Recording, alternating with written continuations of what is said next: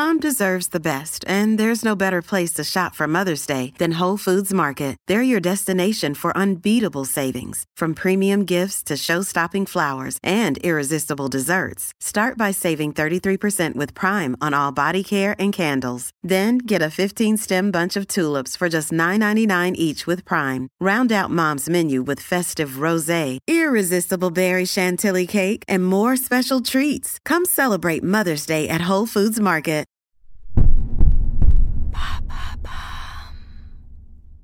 Pourquoi le cannabis peut-il être considéré comme thérapeutique? Merci d'avoir posé la question. Depuis un peu plus d'un an, près de 1500 patients testent en France le cannabis thérapeutique. L'essai, qui doit encore se prolonger un an, cible ceux qui souffrent de certaines maladies graves, comme des cas d'épilepsie sévère, de sclérose en plaques, ceux qui suivent une chimiothérapie pour soigner un cancer, ceux qui souffrent de douleurs neuropathiques liées aux atteintes des nerfs, ou ceux qui sont en soins palliatifs.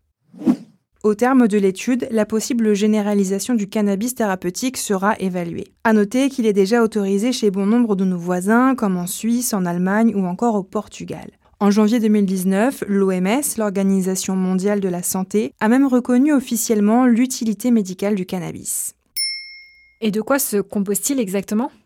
Le cannabis se compose de deux molécules, le tétrahydrocannabinol, plus connu sous le nom de THC, c'est la molécule psychotrope qui modifie l'état de conscience. Et le cannabidiol, plus connu sous le nom de CBD, c'est la molécule antidouleur, anti-inflammatoire qui agit comme un relaxant musculaire. L'aspect thérapeutique dépend de la proportion de chaque molécule, elle peut être adaptée en fonction de chaque patient.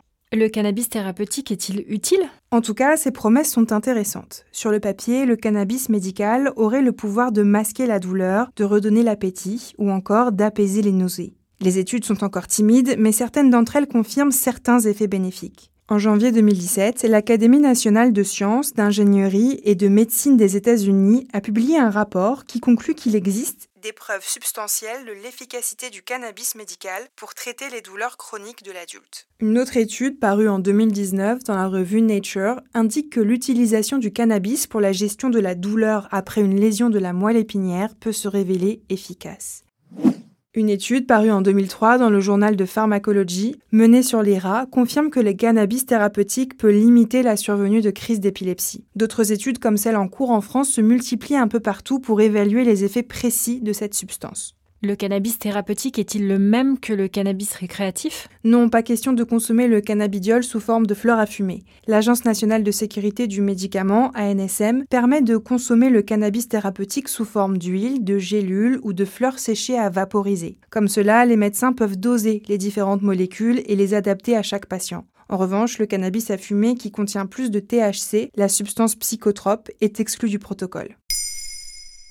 Maintenant, vous savez, un épisode écrit et réalisé par Olivia Villamy. Ce podcast est disponible sur toutes les plateformes audio. Et si cet épisode vous a plu, n'hésitez pas à laisser des commentaires ou des étoiles sur vos applis de podcast préférés.